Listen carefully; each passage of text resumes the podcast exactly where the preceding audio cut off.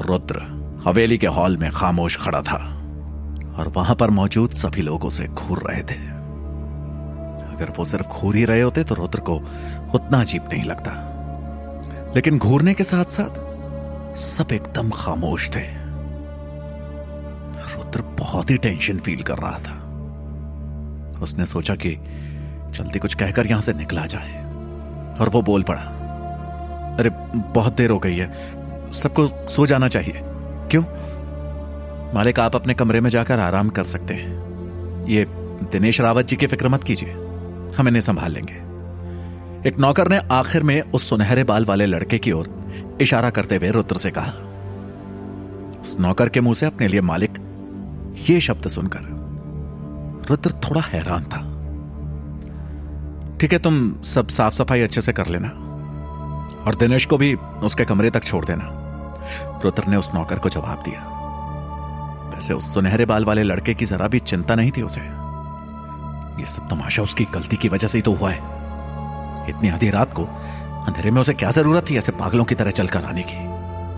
पेशाब का डब्बा नहीं गिरता उसके सर पर तो और क्या करता ऐसे रुद्र ने अपने मन में सोचा। वैसे रुद्र के दिमाग में वो सुनहरे बाल वाले लड़के के साथ क्या हुआ है, वो इंपॉर्टेंट नहीं था।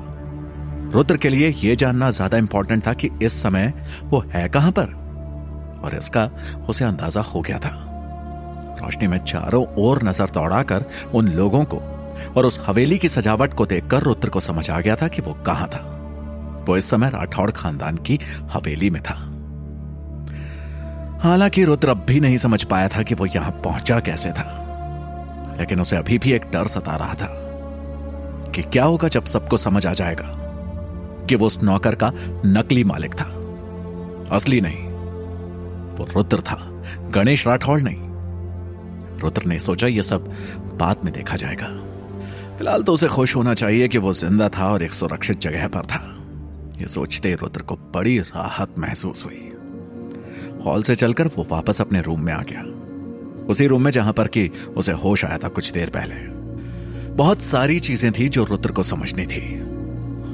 ये इंटेलिजेंट आर्टिफिशियल सिस्टम क्या तुम मुझे समझा सकते हो कि ये हो क्या रहा है? मैं राठौड़ खानदान की हवेली में कब और कैसे आया? रुद्र ने अपने मन में अपने कंप्यूटर सिस्टम से पूछा, और साथ में मुझे यह भी समझाना कि अभी थोड़ी देर पहले जब मैंने तुम्हें पुकारा था, तब तुम कहाँ गायब हो गए थे? हमारे डेटाबेस में मैसेजेस की बाढ़ आ गई रही हम डेटाबेस को मैनेज करे रहिन, इसलिए हमारे पास तनिक समय नहीं था तो को जवाब दे इनका। प्लीज़ हमारी गलती माफ़ करियो है? रोबोटिक आवाज़ में कंप्यूटर सिस्टम ने रुद्र को सफ़ाई दी। थोड़ी देर सोचने के बाद एक और बार रुद्र ने अपने कंप्यूटर से पूछा, तुम्हारे डेटाबेस को क्या हुआ? किस तरह के मैसेजेस की बाढ़ आई थी? सिस्टम ने जवाब दिया जब पवित्र से ना तोहरी यादें हासिल करी रही ना।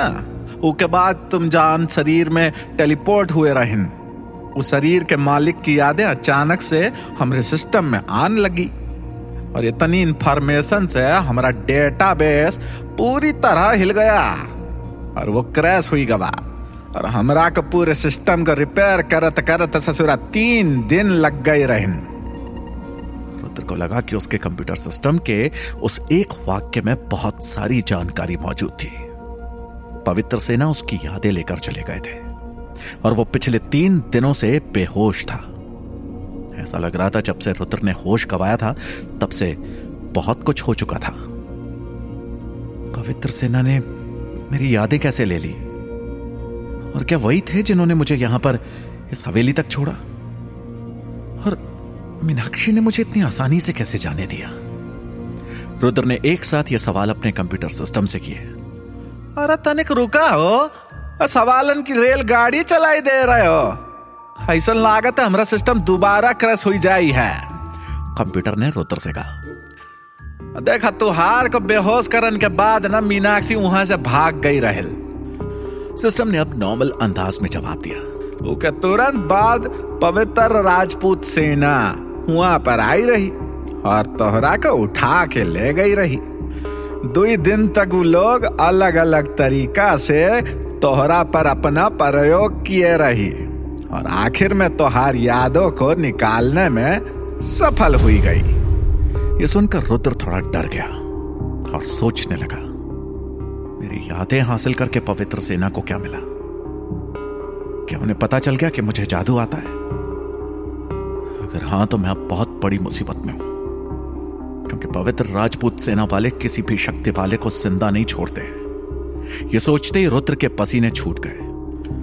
रुद्र अभी भी पवित्र राजपूत सेना को लेकर टेंशन में था कि उन्होंने उसकी यादों को लेकर क्या किया था। नहीं रे तुम ससुरा बहुतेला कियो। सिस्टम ने ये ऐसे कहा जैसे वो बहुत दुखी था अंदर से। जब वो पवित्र राजपूत सेना तोहरे खोपड़िया में तोहरी यादव को खोज रही ना बखत अचानक तो रही शरीर का जो असली मालिक रही उसकी यादें अचानक बाहर आई गई रही। और लोगन ने जो भी देखा रहा वो गणेश राठौड़ की यादें रही तो हरी यादें नहीं। पृथ्वी में आने के बाद तोहरा साथ जो कछु भी घटा रहा ना, वो ससुर का नाती पवित्र राजपूत सेना के लोगन को पता ही नहीं चला। वो लोग मीनाक्षी और उनके राठौड़ खानदान के खजाने को पाने की चाहत के बारे में अभी नहीं पता लगा पाए। वो सिर्फ़ ये अंदाज़ा लगा पाए कि तोरे को कछु डायनो ने किडनैप किए रही। और ससुरा, इतना टार्चर किया रही कि तुम ससुरा पे होश हो गल बा। अंत में उन लोगों ने तोहरे को यहाँ राठौड़ खानदान के पास लाकर छोड़ दिया। कंप्यूटर सिस्टम ने रुद्र को पूरी सिचुएशन समझाई। ये सुनकर रुद्र को बड़ी राहत हुई। उसे लगा कि अच्छा हुआ कि पवित्र सेना को सारी बातों का पता नहीं चला, कि उसने शक्ति का इस्तेमाल किया था। हालाँकि रुद्र ने जादू का इस्तेमाल पवित्र राजपूत सेना को अपने पास बुलाने के लिए किया था। ताकि वो मीनाक्षी की कैद से बच सके। लेकिन अगर पवित्र राजपूत सेना के लोग किसी तरह यह पता लगा पाते कि रुद्र ने शक्ति का इस्तेमाल किया है तो वो इस वक्त ज़िंदा नहीं होता। किस्मत से सब कुछ बहुत अच्छे से हुआ। रुद्र की उम्मीद से भी बेहतर हुआ। अरे इतनी जल्दी खुश होने की ज़रूरत नहीं है तुमको। यहाँ आने के बाद भी तुम जो तमाशा खड़ा किए रहे ना, वो लड़के के ऊपर पेशाब का डब्बा फेंक के मारे हो जो। वो सब की कीमत तोहरे को बढ़िया से चुकाए बके पड़ी। कंप्यूटर सिस्टम ने रुद्र को याद दिलाया। सिस्टम की मानो आदत हो गई थी बात बात पर रुद्र की हवा निकालने की। उसने अपनी बात जारी रखी।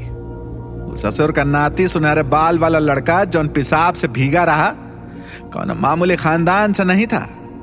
वो यहाँ का एक और रजवाड़ा रावत खानदान से रहा।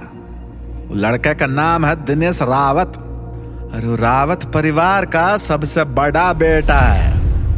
रावत परिवार टहरी राज्य का रजवाड़ों में बहुत ऊपर स्थान रखा है भैया। अरे लोग बहुत ताकतवर है।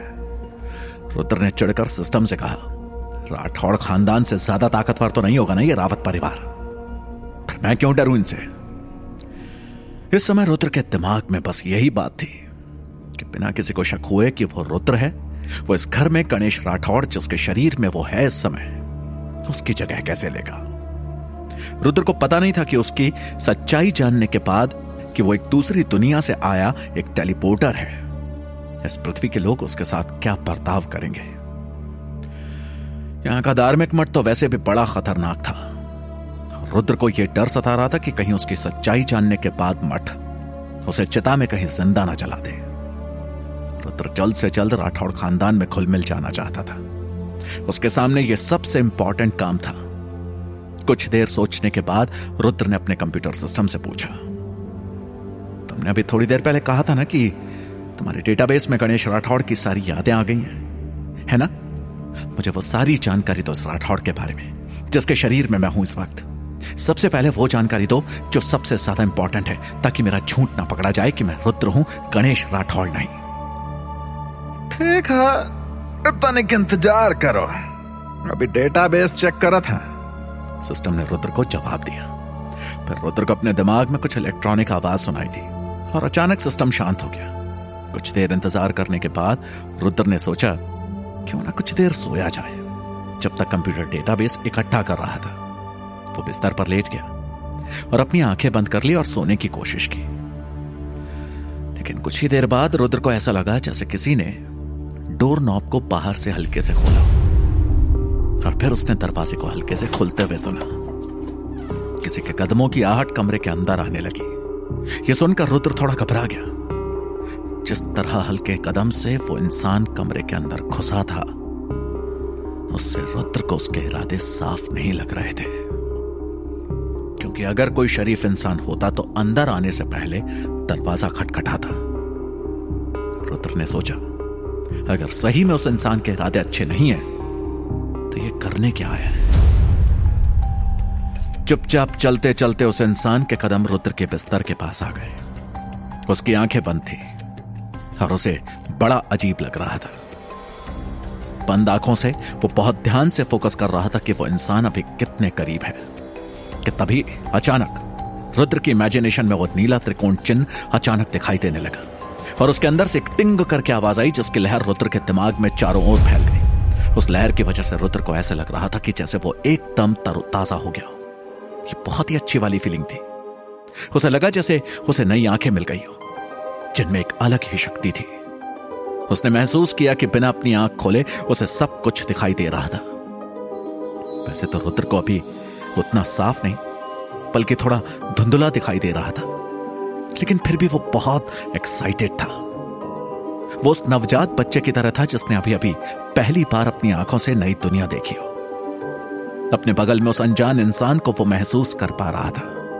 अपनी इस नई शक्ति का थोड़ा अनुभव होने के बाद रुद्र को उस इंसान के बारे में थोड़ा थोड़ा पता लग रहा था। वो लगभग छह फुट लंबा था, लेकिन बाँस जैसा पतला भी था। इस समय रुद्र को बस इतना ही समझ आया। वो पहली बार इस शक्ति का इस्तेमाल कर रहा था। उस हिसाब से रुद्र को काफ़ी कुछ पता चल चुका था। हालाँकि, रुद्र को अभी भी उस इंसान का चेहरा साफ़ नज़र नहीं आ रहा था। वो इंसान रुद्र के बगल में उसी तरह खड़ा था, जैसे किसी चीज़ का इंतज़ार कर रहा हो। जैसे इस नई शक्ति का एक्साइटमेंट थोड़ा कम हुआ, रुद्र को थोड़ा थोड़ा शक होने लगा। रुद्र को उस इंसान से खतरे का एहसास हुआ। ऐसा लगा जैसे वो रुद्र को मारने आया है। रुद्र को यह महसूस हुआ कि वो इंसान ज़्यादा ताकतवर नहीं है। यह जानकर रुद्र को थोड़ी राहत महसूस हुई। लेकिन उसके मन में अभी भी कई सवाल थे। इंसान राठौड़ खानदान की हवेली में ऐसे कैसे चला आया? और इसे मुझसे क्या काम है? रुद्र को एक षड्यंत्र की बू आ रही थी। अरे ओ बुड़बाक सोना बंद कर बे हो। इंसान तोहरा को मारने खातिर आया है। तभी अचानक सिस्टम के रोबोटिक आवाज़ ने रुद्र को चौंकाया। डेटाबेस चेक करते करते खतरा भापते हुए कंप्यूटर अचानक अलर्ट मोड पर आ गया। सिस्टम की बात सुनते ही रुद्र ने अपनी आँखें खोल दी और आगे का नज़ारा देखकर रुद्र एकदम शॉक हो गया। उसे अंधेरे में दो आँखें उसे घूरते हुए नज़र आई और साथ ही नज़र आया एक बड़ा खंजर जो उस अनजान शख्स के हाथ में था, जिसमें से हल्की सी रोशनी रिफ्लेक्ट हो रही थी और उस खंजर की नोक रुद्र की ओर ही थी। उस अजनबी ने रुद्र को देखते हुए अपनी पलके झपकाई रुद्र उन आँखों को एक टक घूरता रहा, फिर एक लंबी गहरी सांस ली और एक दोस्ताना अंदाज में अजनबी से कहा, रात वाकई में काफ़ी लंबी है। नींद नहीं आ रही थी आपको? इसीलिए यहाँ तक टहलते हुए आ गए दोस्त। ये कहकर रुद्र ने तुरंत उसके हाथ में उस खंजर को देखा और हड़बड़ी में फिर कहा, दोस्त, ये फल काटने का चाकू जो तुम्हारे हाथ में है, बड़ा ही सुंदर है। उस अजनबी ने रुद्र को उसके सवालों का सटीक जवाब दिया। नहीं। मैं अच्छे से अपनी नींद पूरी करके आ रहा हूँ। और मुझे रात में टहलना बिल्कुल भी पसंद नहीं। और मेरे हाथ में फल काटने का चाकू नहीं है। यह खंजर है। इससे मैंने कभी भी कोई फल नहीं काटा। और ना ही आगे काटने का इरादा है। और मैं एक किराए का हत्यारा हूँ। किराए के हत्यारे अक्सर रात को ही अपना शिकार करते हैं। उसकी बात सुनकर मानो रुद्र को सांप सूंघ गया हो। यह हत्यारा जो रुद्र के कमरे में आया था, वो कौन था? और वो किसकी हत्या करना चाहता था? जानने के लिए सुनते रहिए पॉकेट एफएम पर। Alien versus bitches